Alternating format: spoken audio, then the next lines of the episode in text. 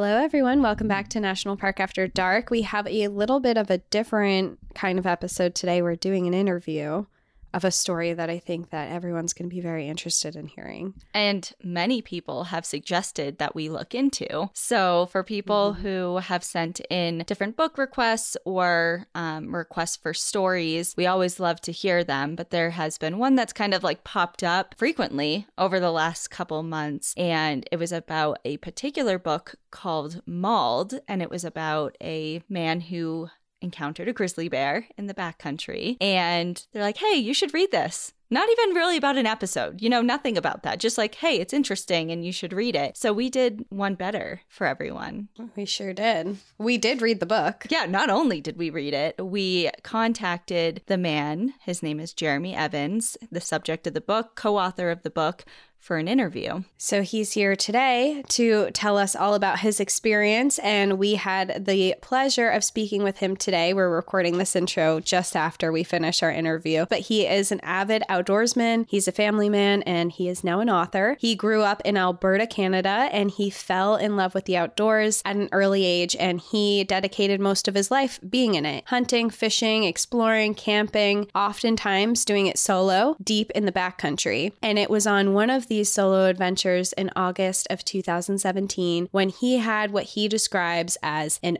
oh shit moment while scouting for sheep through binoculars. Miles from the nearest back road, he lowered them to see a terrifying sight a lone grizzly cub. And instinctually, he knew Mama was nearby, and he was absolutely right. What happened next forever changed Jeremy, but it didn't stop him. Jeremy is truly an inspirational guy with an incredible story to share. He co authored the book Mauled Lessons Learned from a Grizzly Bear Attack that was released last year. In it, he details his life, the attack, and the aftermath, and it is such a wild ride. So often we read about or share stories of incidents like Jeremy's, but it is truly nothing compared to getting a first hand account straight from the source. Not only are we adding a new book to our book club collection for you all to go out and buy and read. But we are so excited to welcome Jeremy Evans to the podcast. Well, hello, Jeremy. Thank you so much for joining us. It's a pleasure to have you on the podcast. Thank you for inviting me. I'm excited. Yeah, we're very excited to have you. We came across your book, Mauled Lessons Learned from a Grizzly Bear Attack, because several of our listeners actually messaged us on Instagram. It was like, I just read this book. You have to read it. Like, please read this book. And we bought it immediately and read your book and we both read it very fast. It was very entertaining and or i shouldn't say entertaining it was very interesting. And i think that everyone else is going to be really excited to learn about your book as well. Awesome well, just jumping into our first questions. Our first one is you grew up in Canada and you were exploring the outdoors. You have a lot of outdoor experience. Can you just tell us a little bit about growing up in Canada, where you grew up, how you grew up in the outdoors, and just about you? Yeah. So I, I grew up in uh, Calgary, Alberta. We're about uh, 45 minute drive away from Canmore or being right in the mountains. I spent the majority of my time as a kid doing lots of camping, fishing, hiking, uh, and lots of hunting with my father. We used to go sit in tree stands and watch animals all the time. And that was uh, probably the best times of my life was being out sitting in a ground blind or tree stand and watching the deer walk by or watching a squirrel run up and down the tree beside you. Or mm-hmm. lots of lots of excitement. Did uh, I guess my uh, young adult years did lots of traveling around in the mountains, fishing, hiking with my girlfriend at the time, now wife. Uh, yeah, we spend I guess ninety percent of our time out there running around. It's a beautiful area up there. I've been up there once, uh, and it's very pretty. There's a lot of wildlife up there. Definitely a lot of remote there's still a lot of remote places too where not a lot of people go. That's that's what I like about it. Yeah, yeah, I can imagine. That was apparent throughout your book. You like the remote places, huh? yeah, I just we're uh you know we so normal places that we go to go if there's people there, we just keep going further back until there's nobody there. I like the quiet, the peace and quiet, and be able to sit there and not see anybody in a day and watch the animals walk around like un I guess uh, uninterrupted, and it's just it's kind of neat.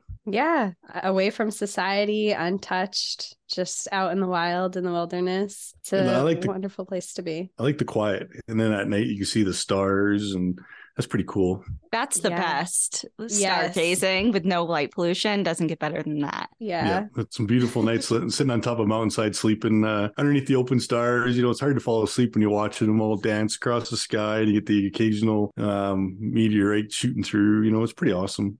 Yeah. You can't beat it. So you were out adventuring one day, the day that you were attacked by a grizzly. So tell us a little bit. Again, we don't want to like spoil the whole book, so we're not going to get into um, the super Like detailed. every detail. yeah. So don't don't feel the need to divulge everything. But what were you doing that day where when you were out? So on that uh, on that morning of uh, August 24th in 2017, I uh, was heading out for a sheep hunt that I planned for a four day hunt. I was heading out on uh, day before or the, before opening day, day before opening day. And my plan was to go out, set up my camp, look for my ram, and then uh, watch them for the rest of the afternoon, and hopefully the next morning be able to harvest them. So uh, it was about probably around two in the morning, two, three o'clock in the morning. I left my truck in the moonlight on my bicycle and biked my way into the area. The trail kind of is like a road in the beginning, and then it goes to more like uh, two very grown in, uh, two ruts in the road down to a little horse trail. And then you get further back, it's more of a game trail kind of faded into the landscape through the willows and the last remaining uh, spruce trees. And so I was near the edge of the tree line uh, where the spruce trees kind of end and where the little more willows pick up. I was watching some sheep and just kind of moving 10 feet at a time along the hillside, watching for 10 minutes, moving 10 feet ahead. And as I was sitting there uh, watching some sheep, uh, I repositioned myself. I had my elbows on my handlebars and looking across the hillside. And as I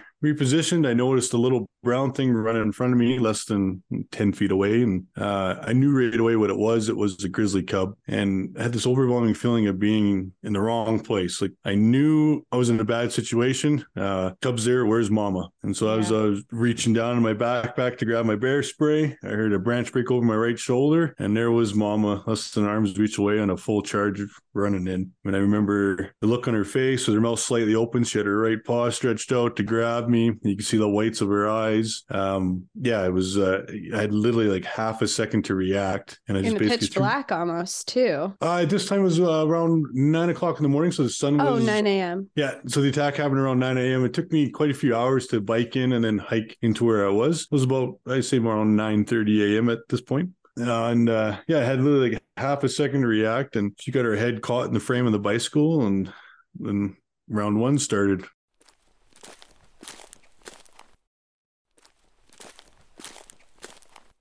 Round Where one. I, uh, And I love in the in your book you described that moment of seeing the grizzly bear cub as your oh shit moment. And I thought that was so brilliant because I think that's the first thing that I thought of when you described the brown dot. In my mind, I literally said, oh shit. I wasn't allowed, I wasn't sure if I was allowed to say that, but Oh, Oh, yeah. yeah. You say whatever you want. okay.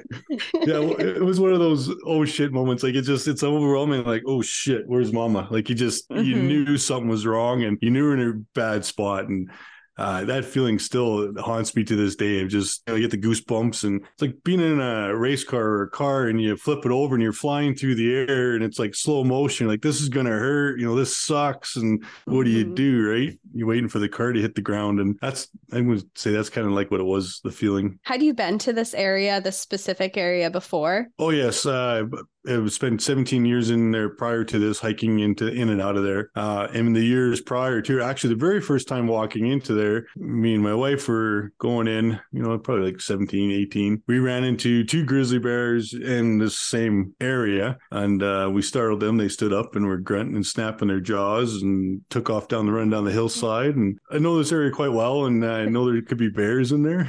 Yeah, and it sounds like you had your bear spray and you had uh, you had a gun on you as well. Correct. Uh, my gun was strapped to my backpack, and then that morning I was too excited to get out there and ride my bike in and get out to look for sheep. That uh, my bear spray, I had it in the truck in my seat, and I just threw it in the bottom of the back. I just threw it in the backpack, thinking, you know, what's the chances of me seeing something in there? We haven't seen a bear all summer. You know, what's the chances of one being in there? And I took a chance, and well, I paid the Yeah. price. Yeah. So you mentioned that was the beginning of round one. And in your book, you go into great detail about the three rounds that you had with this individual. So without obviously going into great detail, can you describe kind of the next couple events? Yeah. So, uh, what round one kind of uh, simplify it would be me my backpack, trying to use it as a shield, uh, beating her with it, trying to push her back, smashing over the head. Uh, she was snapping at me pretty good, so I was trying to get her to back off, and then it seemed to work, and she started to back away. And then I tried to uh, take take my bear spray out or my gun off my pack, and I was kind of fumbling through. And I remember looking back up, and she turned around and come charging back in. And uh, at this point in time, I chucked my pack at her and decided I was going to run up the mountainside. Uh, it was a very steep hill, so I figured I could run up the hill and jump off of the hill into a tree and hopefully get above her so she wouldn't be able to grab me. I ran up, grabbed a tree, and jumped into it. And I was about uh, five and a half, six feet off the ground. And I remember looking down, and she stood up on her hind legs, wrapped her paws around my right leg, pulled it down, and I could just see her mouth open up. And she lunged up, grabbed my leg, and I just remember looking down, going, "Oh, this is going to hurt." and she ripped me out of the tree. It was a fairly small spruce tree, say about probably an eight inch caliber tree. And she ripped me out of the tree and I hit the ground pretty hard and crawled underneath the spruce tree. She was digging at me with her claws, trying to pull me out. And, and spruce boughs were protecting me. And, you know, I wrapped myself, my arms and my legs around the tree. She's digging away. And then she just all of a sudden reached in and grabbed me on the left side, kind of below the ribs, above the waist in the love handle area, picked me up, chucked me about four or five feet and I hit the ground really hard and knocked the wind out of me. And I remember just trying to curl up in a ball and take a breath. And I was laying on my right side, curling up in the ball, and she jumped on me instantly. And her first bite caught me on the corner of the uh, left eye and the nose, up where the tear duct is. One one of her canine teeth were on the one side of my eye, the other were on the other side. And she crunched down, uh, crushing the whole left side of my face from my eye socket all the way down to my jaw. And uh, that's when I was laying there going, "Well, this sucks." Um, I mean, getting chewed on by a bear sucks, and playing dead and getting chewed on. Yeah, that wasn't for me. So I rolled over and decided I was going to fight back and started poking her in the nose, poking her eyeball, grabbing her ear, just whatever I can grab. And she was snapping at my hands. And, uh, and then she come down to bite me in the face uh, a second time. And when she did that, it was kind of like a an aw sweet moment. Um, where just the way her head came down, it was kind of in the perfect position. I punched my left hand up into her mouth and just remember the feel of her tongue as my fingers slid down. It's like leather, smooth leather, and you could feel all the bumps and all the scars. And shoved my fingers down her throat and grabbed her tongue and she kind of started to gag and make all kinds of funny noises and and her back legs were digging into my right side and I was hurting pretty good. So I was trying to push her off off of me and pushing her hind end with my arm and it slipped and hit the belly and you could feel there was no hair or thinner hair and more skin. And I reached up and grabbed at the time what I thought was balls and twisted and pulled and she made a horrible sound like a pig squeal a real deep deep squeal of a pig. And I just remember just her reaction and the smell uh, of her at that time time. And she was just jumping around and then I let go and then she went running. Back the way she came, just defecating across the mountainside, just running away, squealing like a pig. At that moment I got up, dusted myself off, walked over to my pack, pulled out my cell phone and I took a selfie and Yeah, we saw at... that in the book. that was yeah, definitely my... what made you think to take a selfie? Well, uh, first I was wanting to see what I looked what you know how bad it was because I was like, do I go yeah. shoot that sheep over there or do I go uh, you were still considering keeping your trip? Yeah, I was. I was. I was quite mad that uh, my four day trip got cut short. It was only first thing in the morning, and I just uh, got here. I can't leave. that's right.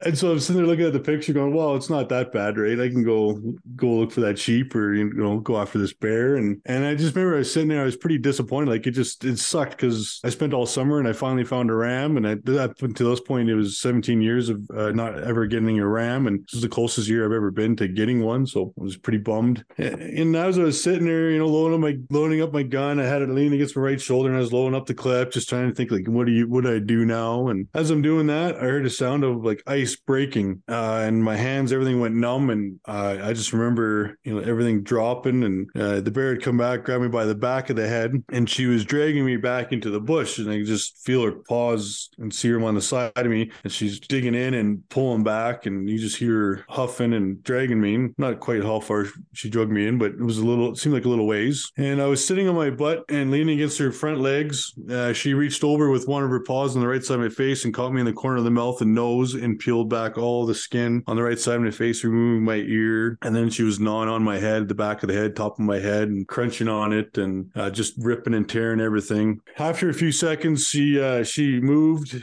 and I fell back and landed on the ground. And all at this point in time, I couldn't see anything. My left eye was hanging out of the sock, and my right eye was actually smashed and back into my skull. I, I didn't think I had a right eye at this point. And I just remember seeing or kind of seeing a really dark thing above me, and you could feel the fur. So reached up and found something soft with both hands, uh, twisted my twisted and pulled on as hard as I could, and then I wrapped my legs around her neck and locked them in. And whatever I was holding on to, uh, I was trying to pull off, and uh, she started bucking around like a bronco, rolling around the mountainside and making horrible sound. And then uh, I figured she got the point, the hint, and I could tell that she was moving quite fast. So I let go, and she went running down the mountainside, just squealing like a pig, like a real deep, deep squeal like a pig.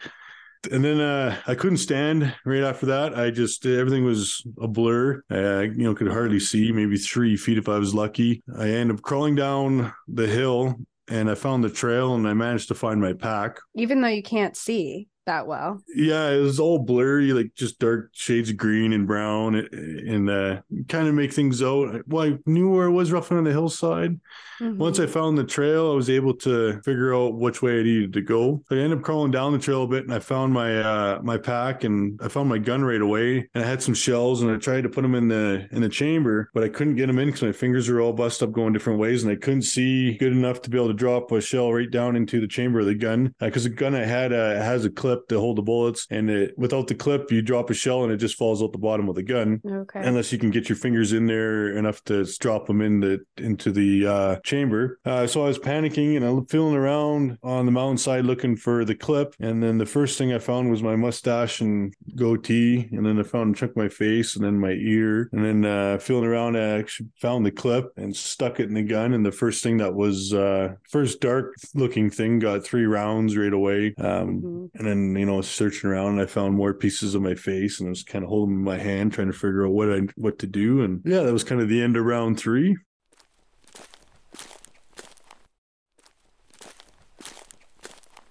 When all this was happening right now, you you speak about it so clearly, like you knew. Obviously, now reflecting, you know everything that was happening in the moment of everything going on. Was it just so fast, or were you having these thoughts of like, oh, I need to grab this, I need to do this? I you fought the bear. Were you? Was it just straight reaction, or were you having like real like thought processes while it was happening? Most of it was probably reaction. The whole event was maybe twelve minutes long from when I first made contact contact with the bear till when I let her go in the last round. I was all about 12 minutes in length of time, but the, the actual physical part when I was fighting the bear was between 90 and 120 total seconds for all three rounds.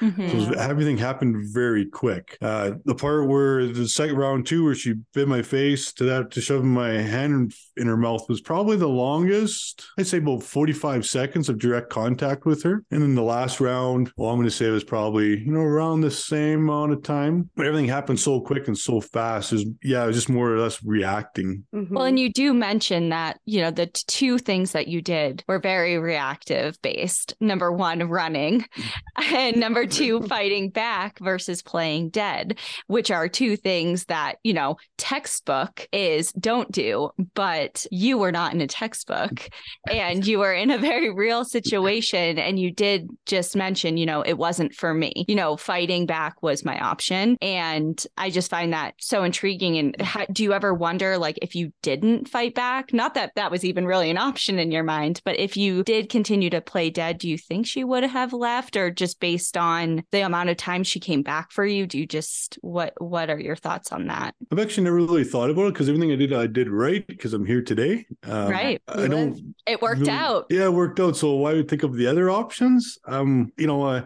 I remember talking to my brother about that in the hospital, and he says, "Why would you think about that? You did everything right, so leave it at that and move on." Because you know, I struggled with PTSD for quite a while, and in the hospital, I struggled with nightmares and flashbacks, and, and I was always wondering, what if I did something different or played dead? And um, and uh, after he told me that, I was like, "It doesn't matter. You're here today. You did everything right." And that's so, a great outlook to have because it is kind of not a wasteful thought, but it's one that doesn't need energy when you are you made it out on the other end because of your actions and you fought like hell. Um, and just for for everyone listening, you're a bigger guy. Like you put up a good fight. How you're you're a tall guy, right? Over six five. I'm six. three? I'm six two. six two. And at the Okay. time of the at the time of the mauling, uh, I weighed about 250. I was 254 pounds. With the weight me in the hospital, I was in really good shape at, at Mm-hmm. that point in time. So I mean, but that bear was talk about powerful. Like she just tossed me around like a rag doll. Nothing I could do to stop her. And it just like totally. I don't know. It's surprising with all she was a fairly good sized bear, but just the amount of power she had to chuck me around like a rag doll. Like I mean, it, it was scary. Yeah, I, I can imagine how scary that that would be. And then now, even after the third attack, you're wandering around and you're gathering everything and you're trying to find out the trail, find where you are in the trail and navigate your way back, all while still having to worry that she's still around. Yeah, like I, I thought she was done after the second round. Uh, I didn't think she'd come back for a third, and the third one surprised me, and that that uh, gave me lots of. Well, that one was part of the reason why I got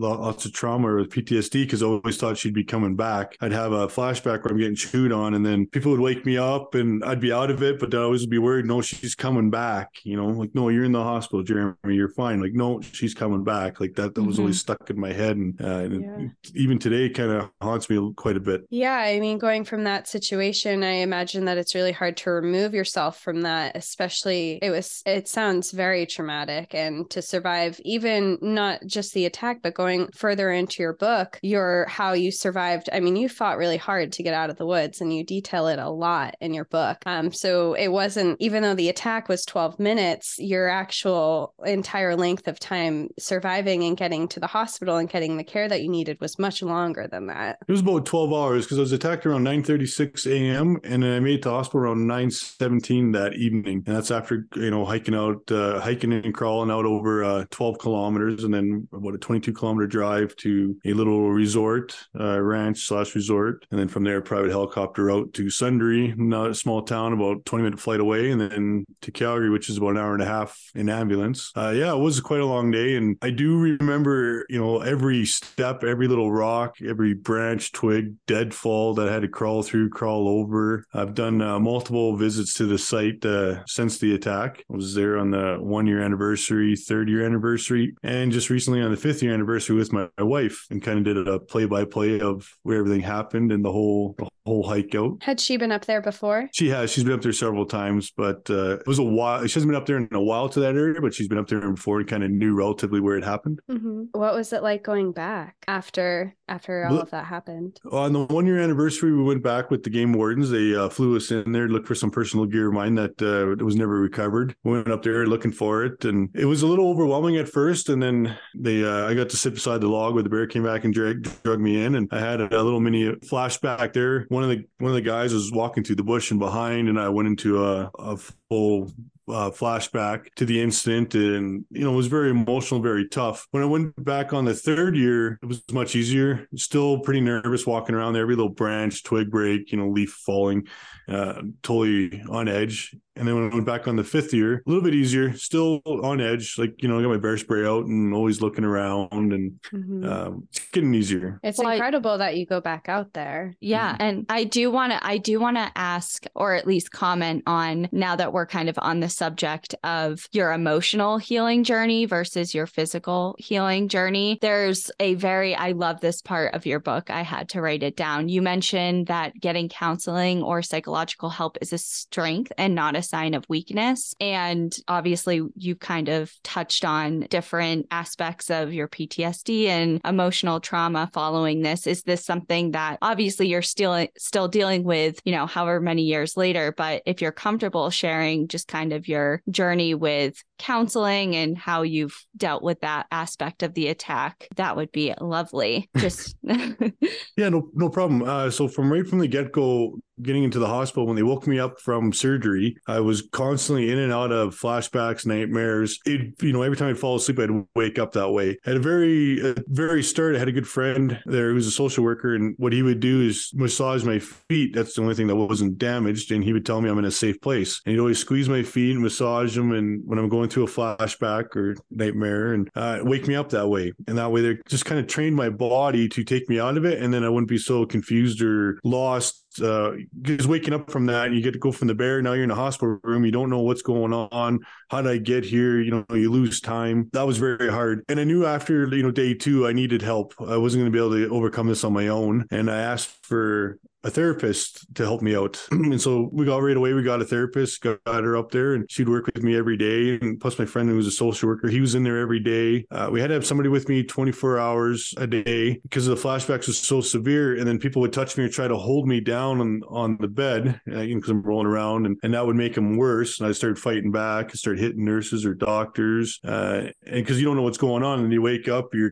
confused, you're trying to get out, you're ripping, you know, trying to rip the, the IV lines out of you because you don't know what to do or where you are. And uh, even looking at myself in the mirror, we covered up all the mirrors in the in the uh, bathroom and that. I didn't want to see what I looked like. I thought there's uh, you know like mechanical nose or pieces of my face and I thought it was really bad, and um, actually, I felt bad for my wife that she was still married to you know somebody who's missing all this stuff. And it wasn't until like the third week in the hospital that uh, I actually looked in the mirror. We had to get a bunch of friends there, and the nurses all helped out with trying to cut my hair, keep my facial hair looking nice, and I uh, tried to spruce me up for the for the debut of it. Uh, kind of made a big deal about it. It was it was huge, and then once I saw, I'm like, oh well, it's not that bad because I mean, all I've been seeing for the last three weeks is hours and hours of staples and stitches stitches being pulled out and changing bandages and you're seeing your hands and your legs and how chewed up they are and you're just wondering you know like my face how bad is it? You can feel mm-hmm. around feel the swelling and you know my ear felt like it's crooked. My one side of my face kind of felt like it was all drooping and um and you can't feel a lot you know you're touching all over the place and you can't feel mass majority of your head side of your face. You can't move things. That was kind of overwhelming you know and you see all that every day and you're like well what, what am i going to look like right? Um mm-hmm. that was a big step to get over that.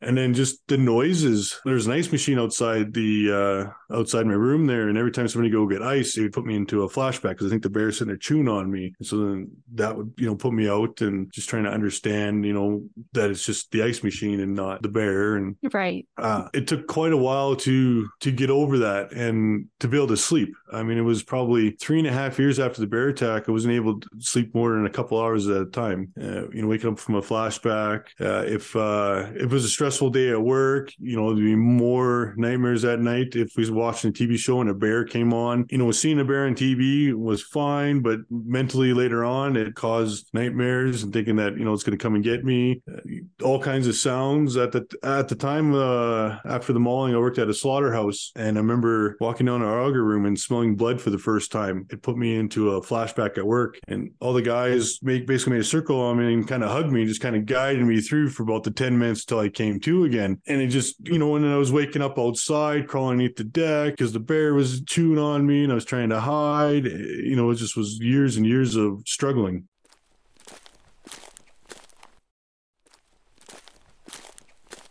It sounds like you have a really good support system that's helped you through it from between talking about your wife, your family, your doctors, your coworkers. It sounds like you have a really big support system. I did. I was very fortunate that way. And, and uh, you know, it all started though with me asking for it in, in the hospital. Because once we got the therapist involved, she was able to help guide my wife and then guide my friends into how to react in those situations and what to do. And then everybody was trained to do the exact same thing, you know, massage his feet, squeeze his feet, tell him he's in a safe place. That way there just helps get out of it and you're not as confused or lost. And so just starting at starting at an early stage, it really helped throughout the whole entire experience or trauma, I guess. Yeah. And I mean, like you said, it all began with you asking for help so soon after the incident, you know, pretty much immediately you recognized that that was something that you needed and would benefit from. And it kind of just mirrors your mental fortitude and your attitude that is prevalent throughout the entire book and something that people repeatedly comment on as far as between your doctors and the people you encountered the day of, um, whether they're EMTs or people in the helicopter or whatnot, with just how great of an attitude you maintained throughout this entire experience, cracking jokes and keeping everything as light as possible in the worst case scenario. And it's just something that is so inspirational, even just to read, let alone be a part of. So um, I think it was one of your doctors, Dr. Nicholson, that said that he kind of just comments on that and how psychologically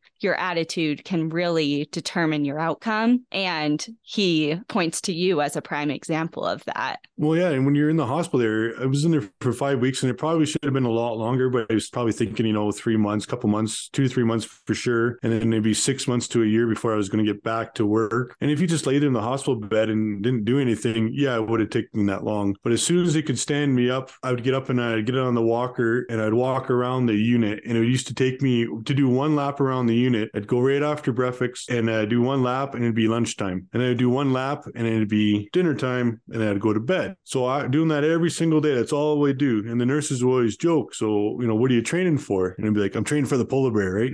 just something to look forward to.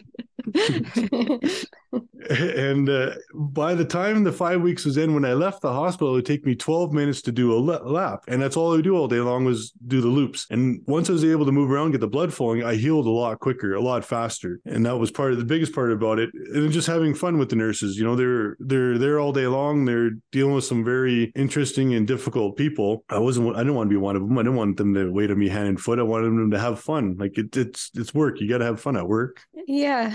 Well, it's it, I mean, it's so good to have a good attitude and there's always there's that saying like you, you can't choose always what happens to you or change what happens to you, but what you can do is you can mm-hmm. change how you react to it. And that's a prime example. Have fun. Mm-hmm. You're in the hospital, you have to be there. You might as well have a little bit of fun while you're there. That's right. And then with the the whole with the at the lodge with the ladies there and the helicopter, my main concern at that point was to keep this everybody calm. I was in a pretty rough shape and I wasn't sure I was going to survive. I just wanted the people there to be calm and be able to make the, a clear decision. Because if they're all freaking out, they're going to make rash decisions, which would directly impact me and probably one of the things that would have killed me off. And I was just trying to keep everybody calm so they can make, you know, a, a, good decision and figure out what to do. I mean, at points in the time, I was thinking I should have just drove past and kept going because it probably been better off. But uh, well, now that you bring that up, you did you drove yourself out of you got yourself off of the trail out of the woods and then you drove yourself. How how were you able to drive?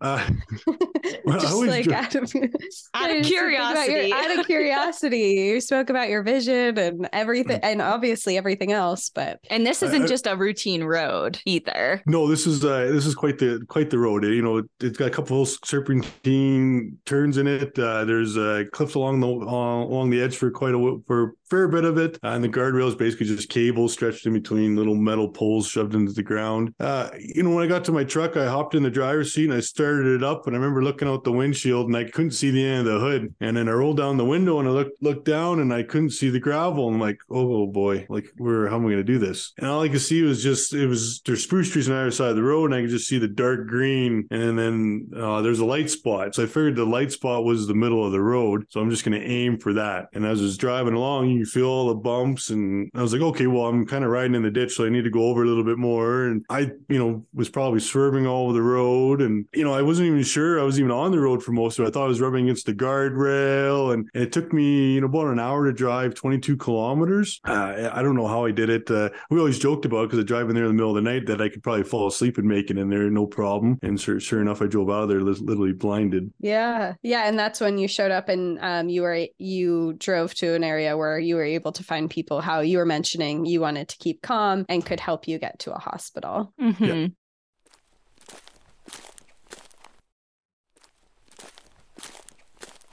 And I do have to ask just, um, I meant to ask earlier when you were describing picking pieces of your face off of the ground. Did you have any knowledge of backcountry medicine? Because you do describe, you didn't just collect the pieces, you put them back on areas that had active blood supply and kind of fasten them there with some medical tape that, you know, you described finding later on. But did you have it? Was that just another kind of like reactive, impulsive decision, or did you have knowledge that that would uh, increase the likelihood that that would be viable tissue for surgery later? I think yes and no. I had a little bit of uh, experience, you know, doing first aid courses and outdoor survival.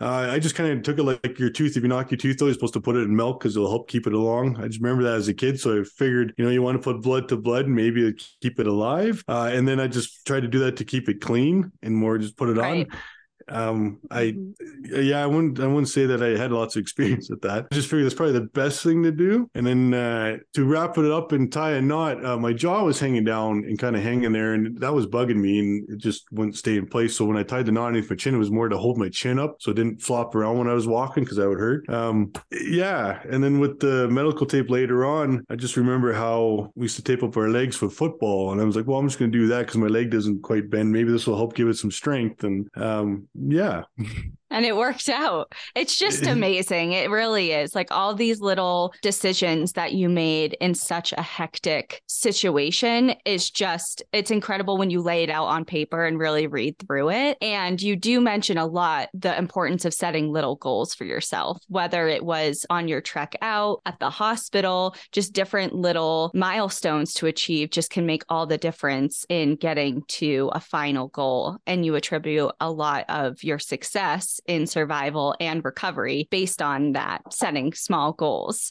So is that something you still utilize today? I still do. And and with with the small goals, if I at the time of the bear maul, if I would have focused on making it to my truck, I would have never made it because I'm like, oh, that's too far. I got to climb over this hill. I got to go across this creek through this drainage. I would have never made it because that's a huge, a huge undertaking. And when you when I set those little mini goals, I'm going to make it to the net to that rock, you know. And and once you once I got to that rock, it kind of built up some momentum. Oh, I made it to that rock. I can make it to the next one. And as those go along, as I accomplished those, it built up more and more momentum. And that momentum erased the powerlessness at the moment. It made me see past the gore at the time and the reality.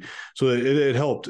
Even though the whole entire way I did not know I was going to make it out of there until I reached the two rocks to talk about on the on the hillside. That was the only point in time when I knew I was going to make it to the truck. But before that, I didn't know I was ever going to make it. And so I just wanted to make it somewhere where they're going to find the body sooner. So my wife didn't have to worry about what happened to me. She would know right away. Uh, and then at the hospital, it was more of, yeah, just, you know, do one more lap. That's all I need to do. And, and just keep working at it, keep working at it. I wasn't going to think about, you know, I want to get out of here and run a marathon. No, I just want to do one more lap today and tomorrow I'm going to do an extra half a lap and just trying to break it down in small little chunks. So when you achieve those, it feels, you feel good. It's a, uh, it's a good feeling. Absolutely. I mean, I, and it's something that you can kind of put towards anything in life, you know, not just surviving a grizzly attack, which right. came in handy. yeah, for sure. But you can totally, you can add those to daily things, just small goals to build up to a bigger goal. And um, you mentioned, you've mentioned your wife quite a bit in this episode so far, and she's in your book as well. There's a lot of excerpts of journal entries that she put in there and just her perspective on what was happening during all this time. And it sounds like she's been a huge support for you. How has your relationship changed or anything since the attack? It's changed quite a bit. Uh, we're much more supportive of each other. Uh, now I'm on a short leash when it comes to hunting out in the bush where there's anything with bears. Uh, we got I lots can imagine. Of... we got lots of rules now. Like I carry an InReach unit with me with a heartbeat monitor, so she can track me and make sure that you know I'm still kicking, and always have somebody with me that's you know slower, so I can push them down to get away. Uh, that's the that's the tactic. uh, and you know we have a lot more rules when it comes to that and i got uh, you know two small kids now and i kind of want to be around for them for later on so i've slowed down quite a bit and don't take as many chances as i used to and uh, you know, try to stay away from those dangerous situations. Has your preparedness changed at all? I know that you mentioned obviously you had a firearm and your bear spray that you in the moment just kind of threw in your bag and i think we can all relate to that. I know i certainly can you know i have bear spray but is it on me in reach? No. Um, I used to have it at times. the bottom of my backpack, and now I put it on the side because, I, yeah. but many times I've put it at the bottom of my backpack. And one day someone was like, "Hey, what are you gonna do if that's at the bottom of your bag?" And I'm like, "That's a great uh, point. That's a great point."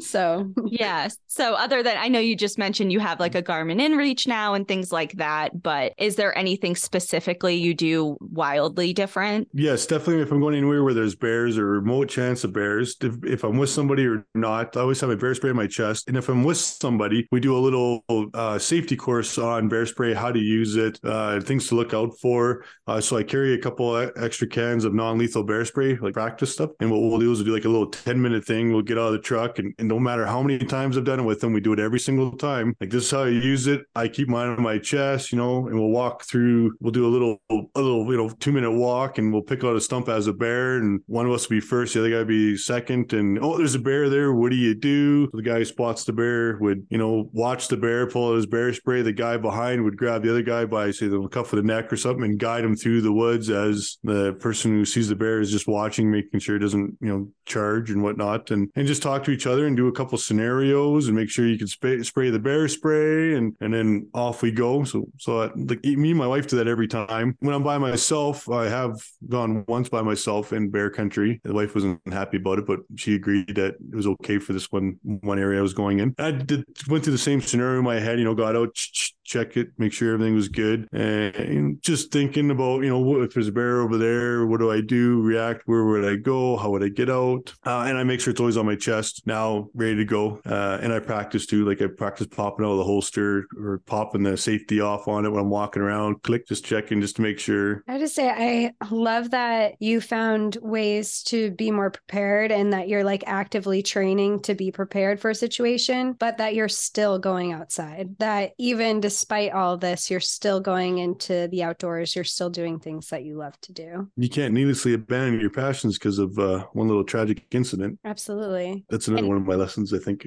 Yeah, it is. It is. And that's a great way to kind of finish this up because at the end of your book, you have, you know, a few different lessons, bullet point lessons that you took away from this, this experience. And you kind of close it all out with highlighting the importance of cherishing family and different relationships and your life passions. And I just have to ask, how has this encounter with death changed your life and the way you live it? Well, like I said earlier about the about family, I want to stick around and be around from them. That was one of the biggest things that got me out of there. Because right after the mauling, the mauling was the easiest part. I got to say, you know, fighting the bear off was was the easiest part of the whole entire journey. The PTSD was the worst, but the other part that was really hard was when I thought everything. When I lost hope, and uh, you know, the first hundred feet away from the attack site, I fell down a rocky drainage, and I given up. And I remember laying there in the bottom, and I pulled out my phone and I uh, messaged my wife that I let her know that I, I tried because I this was this was the end for me, and it wasn't for uh, me turning on my music and listening to my daughter's favorite nursery rhyme at the time. Uh, I think I still would have been laying there today. Like I don't think I would have ever made it out. And that that power of the family really really helped me in that situation. It really got me to where I'm at today. It was one of the biggest things. You know, family matters. That's beautiful, and it's so true because I think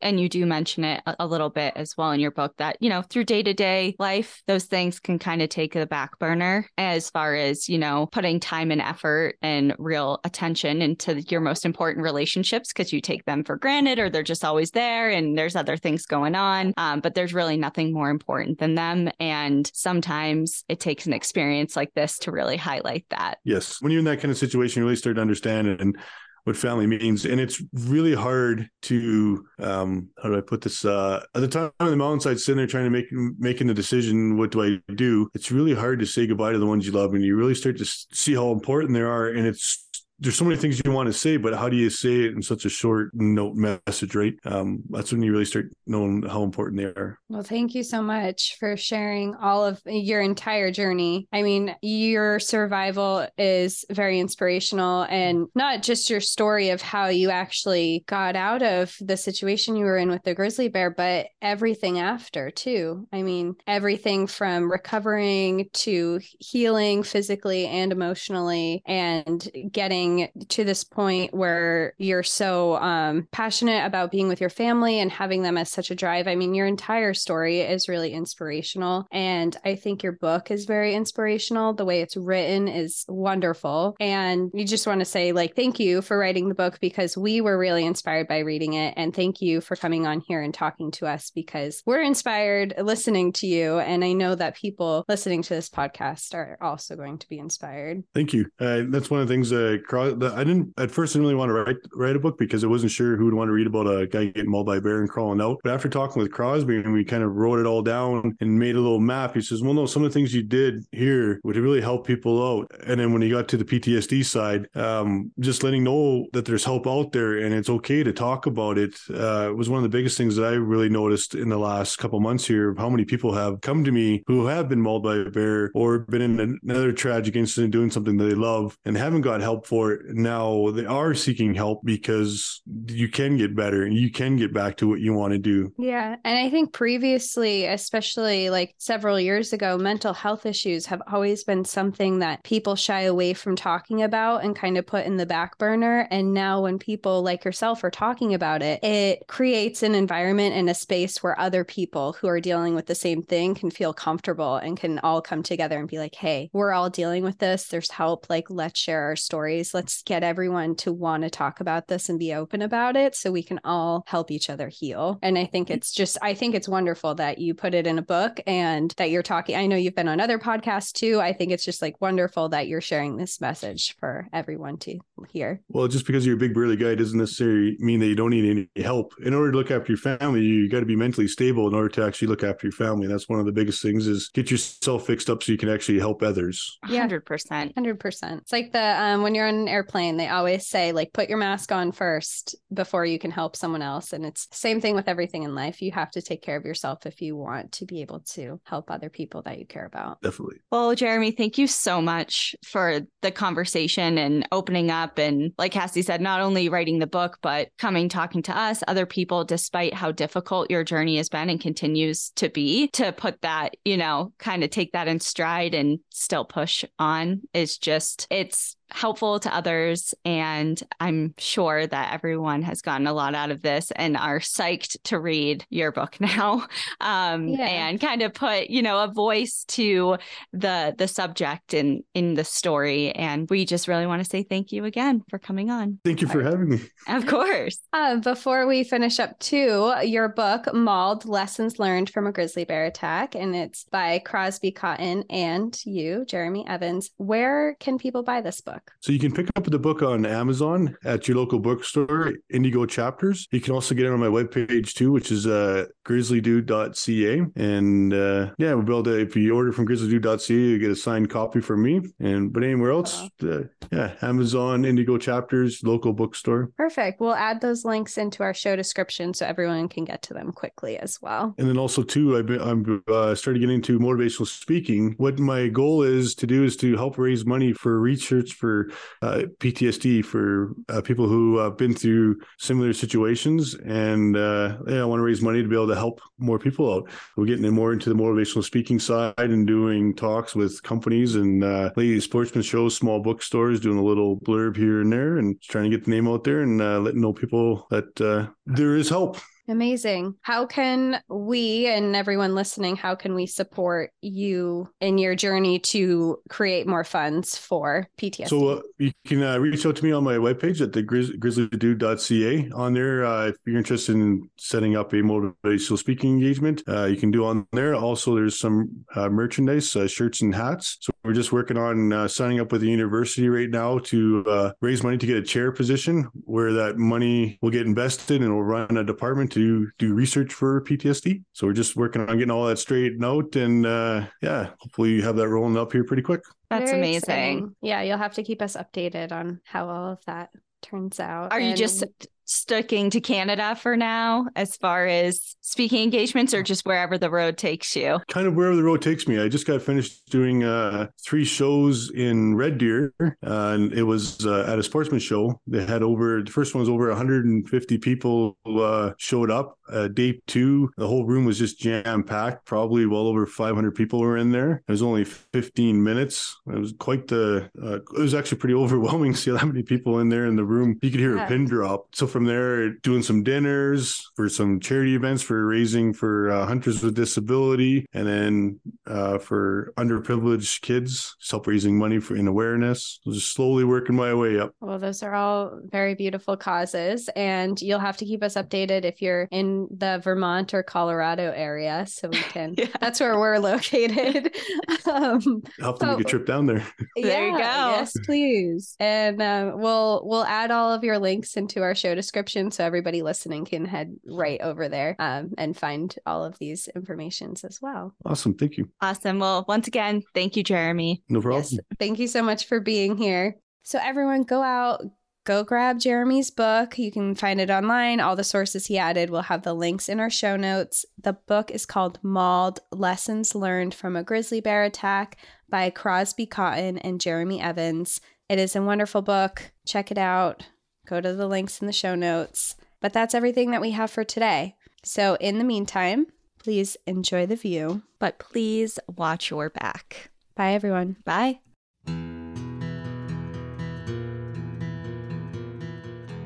Thank you so much for joining us again this week. If you have a trail tale or story suggestion, send us an email at stories at npadpodcast.com. Follow us on Instagram and Facebook at National Park After Dark and on Twitter at NPAD Podcast. Join our Outsiders Only community on Patreon or Apple subscriptions to listen ad free, unlock monthly bonus episodes, and exclusive content. And remember, when you support our sponsors, you are supporting our show. For our exclusive discount codes and source information from today's episode, check out the show notes. For more information on our show, our book recommendations, merch updates, and more, visit our website at npadpodcast.com. And please rate, review, and subscribe from wherever you listen to podcasts.